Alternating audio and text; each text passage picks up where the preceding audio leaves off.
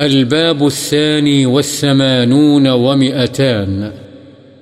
باب النهي عن تعذيب العبد والدابة والمرأة والولد بغير سبب شرعي أو زائد على قدر الأدب. بغیر شرعی عذر کے یا حد ادب سے زیادہ غلام، جانور، بیوی اور اولاد کو سزا دینا ممنوع ہے۔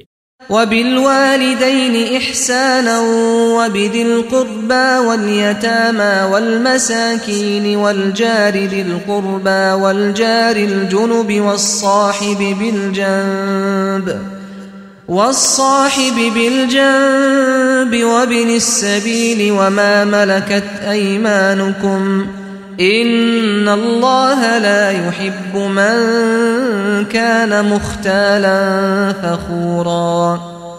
اللہ تعالی نے فرمایا، اور ماں باپ، رشتہ داروں، یتیموں، مسکینوں، رشتہ دار یا قریب کے پڑوسی، دور کے پڑوسی، ہم نشین ساتھی، اور مسافر کے ساتھ حسن سلوک کرو، اور ان کے ساتھ بھی جو تمہارے غلام ہیں۔ بے شک اللہ تعالی تکبر کرنے والے، فخر کرنے والے کو پسند نہیں کرتا۔ وعن ابن عمر رضی اللہ عنہما ان رسول اللہ صلی اللہ علیہ وسلم قال، عذبت امرأة في هرة حبستها حتى ماتت، فدخلت فيها النار۔ لا هي أطعمتها وسقتها إذ هي حبستها ولا هي تركتها تأكل من خشاش الأرض. متفق عليه. خشاش الأرض بفتح الخاء المعجمة وبالشين المعجمة المكررة، وهي هوامها وحشراتها. حضرت ابن عمر رضی اللہ عنہما سے روایت ہے رسول اللہ صلی اللہ علیہ وسلم نے فرمایا، ایک عورت کو ایک بلی کی وجہ سے عذاب دیا گیا۔ اس نے اسے قید کر دیا تھا حتیٰ کہ وہ مر گئی، چنانچہ وہ اس کی وجہ سے جہنم میں گئی۔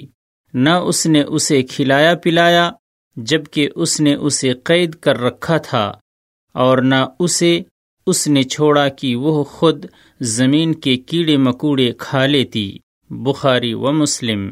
وعنه رضي الله عنه أنه مر بفتيان من قريش قد نصبوا طيرا وهم يرمونه وقد جعلوا لصاحب الطير كل خاطئة من نبلهم، فلما رأوا ابن عمر تفرقوا۔ فقال ابن عمر، من فعل هذا، لعن الله من فعل هذا. إن رسول الله صلى الله عليه وسلم لعن من اتخذ شيئا فيه الروح غرضا، متفق عليه. الغرض بفتح الغين المعجمة والراء، وهو الهدف. والشيء الذي يرمى إليه. حضرت ابن عمر رضی اللہ عنہما ہی سے مروی ہے کہ ان کا گزر قریش کے چند نوجوانوں کے پاس سے ہوا، جو ایک پرندے کو نشانہ بنائے، اسے تیر مار رہے تھے۔ اور پرندے کے مالک سے یہ طے کیا تھا کہ ہر چوک جانے والا تیر اس کا ہے۔ چنانچہ جب انہوں نے حضرت ابن عمر رضی اللہ عنہما کو دیکھا تو منتشر ہو گئے۔ حضرت ابن عمر رضی اللہ عنہما نے فرمایا، ایسا کام کس نے کیا ہے؟ اللہ اس پر لعنت کرے جس نے ایسا کام کیا ہے۔ بے شک رسول اللہ صلی اللہ علیہ وسلم نے اس شخص پر لعنت فرمائی ہے۔ جو کسی جاندار چیز کو نشانہ بنائے بخاری و مسلم۔ وعن انس رضی اللہ عنہ قال نهى رسول الله صلى الله عليه وسلم أن تصبر البهائم متفق عليه ومعناه تحبس للقتل۔ حضرت انس رضی اللہ عنہ سے روایت ہے کہ رسول اللہ صلی اللہ علیہ وسلم نے قتل یا نشانے کے لیے جانوروں کو باندھنے سے منع فرمایا ہے۔ بخاری و مسلم۔ اس کا مطلب ہے کہ قتل کرنے کے لیے اسے قید کر دیا جائے۔ وعن أبي علي سويد بن مقرن رضي الله عنه قال، لقد رأيتني سابع سبعة من بني مقرن ما لنا خادم إلا واحدة. لطمها أصغرنا، فأمرنا رسول الله صلى الله عليه وسلم أن نعتقها. رواه مسلم. وفي رواية سابع إخوة لي. حضرت ابو علی سوید بن مقرن رضی اللہ عنہ سے روایت ہے کہ میں نے اپنے آپ کو دیکھا کہ میں مقرن کے سات بیٹوں میں سے ساتواں تھا۔ ہماری ایک ہی کنیز تھی، اسے ہمارے سب سے چھوٹے بھائی نے تماچا مارا۔ تو ہمیں رسول اللہ صلی اللہ علیہ وسلم نے حکم دیا کہ ہم اسے آزاد کر دیں۔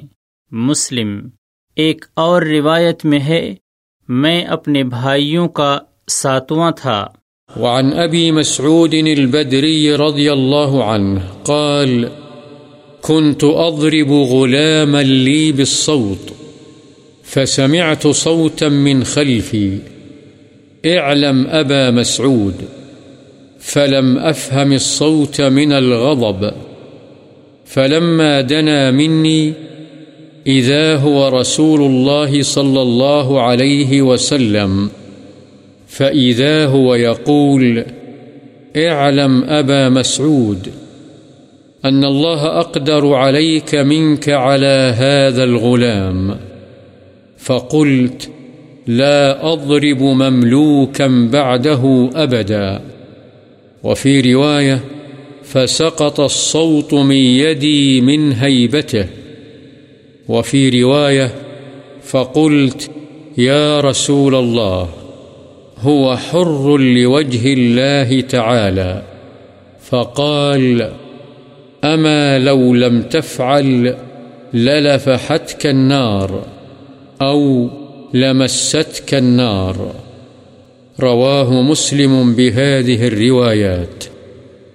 حضرت ابو مسعود بدری رضی اللہ عنہ سے روایت ہے کہ میں اپنے غلام کو کوڑے سے مار رہا تھا۔ کہ میں نے اپنے پیچھے سے ایک آواز سنی، خبردار، اے ابو مسعود، مگر میں غصے کی حالت میں ہونے کی وجہ سے آواز کو نہ سمجھ سکا، چنانچہ جب وہ آواز دینے والا میرے قریب ہوا تو دیکھا کہ وہ تو رسول اللہ صلی اللہ علیہ وسلم ہیں۔ آپ صلی اللہ علیہ وسلم فرما رہے تھے، خبردار اے ابو مسعود، اللہ تعالی تجھ پر اس سے کہیں زیادہ قادر ہے جتنا تو اس غلام پر ہے۔ میں نے کہا، اس کے بعد میں کبھی کسی غلام کو نہیں ماروں گا۔ ایک اور روایت میں ہے کہ آپ کی حیبت سے کوڑا میرے ہاتھ سے گر گیا۔ ایک اور روایت میں ہے، چنانچہ میں نے کہا، اے اللہ کے رسول یہ اللہ کی رضا کے لیے آزاد ہے۔ تو آپ صلی اللہ علیہ وسلم نے فرمایا، اگر تو آزاد نہ کرتا، تو آگ تجھے اپنی لپیٹ میں لے لیتی۔ یا فرمایا، تجھے جہنم کی آگ ضرور چھوتی۔ یہ تمام روایات مسلم نے بیان کی ہیں۔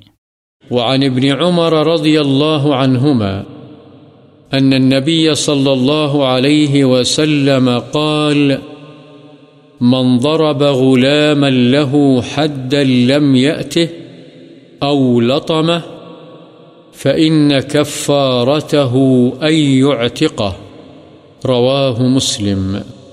حضرت ابن عمر رضی اللہ عنہما سے روایت ہے، نبی کریم صلی اللہ علیہ وسلم نے فرمایا جس نے اپنے غلام پر کسی ایسے جرم کی حد لگائی جو اس نے کیا ہی نہیں یا اس کو تماچا مارا، تو اس کا کفارہ یہ ہے کہ اسے آزاد کر دے۔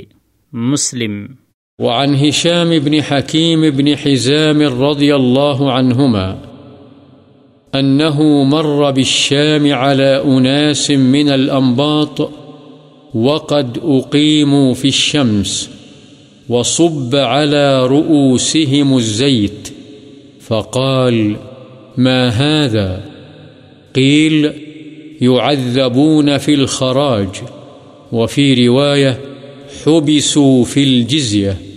فقال هشام، أشهد لسمعت رسول الله صلى الله عليه وسلم يقول إن الله يعذب الذين يعذبون الناس في الدنيا فدخل على الأمير فحدثه فأمر بهم فخلوا رواه مسلم الأنباط الفلاحون من العجم حضرت ہشام بن حکیم بن حزام رضی اللہ عنہما بیان کرتے ہیں کہ ان کا ملک شام میں کچھ عجمی کاشتکار لوگوں پر سے گزر ہوا، جنہیں دھوپ میں کھڑا کیا گیا تھا، اور ان کے سروں پر زیتون کا تیل بہایا گیا تھا۔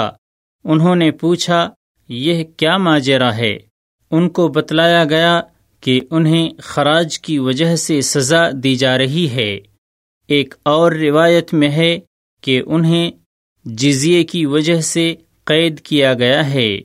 حضرت ہشام نے فرمایا، میں گواہی دیتا ہوں کہ یقیناً میں نے رسول اللہ صلی اللہ علیہ وسلم کو فرماتے ہوئے سنا ہے، اللہ تعالی ان لوگوں کو عذاب دے گا جو دنیا میں لوگوں کو عذاب دیتے ہیں۔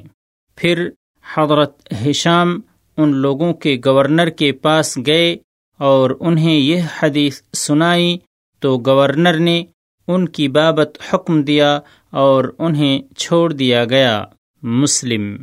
وعن ابن عباس رضي الله عنهما قال، رأى رسول الله صلى الله عليه وسلم حمارا موسوم الوجه فأنكر ذلك فقال فوالله لا أسمه إلا في أقصى شيء من الوجه۔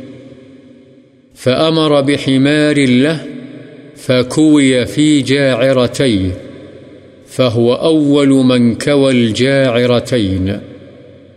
رواه مسلم. الجاعرتان ناحية الوركين حول الدبر. حضرت ابن عباس رضی اللہ عنہما بیان فرماتے ہیں کہ رسول اللہ صلی اللہ علیہ وسلم نے ایک گدہ دیکھا۔ جس کا چہرہ علامت کے لیے داغا ہوا تھا، تو آپ نے اس پر سخت ناگواری کا اظہار فرمایا۔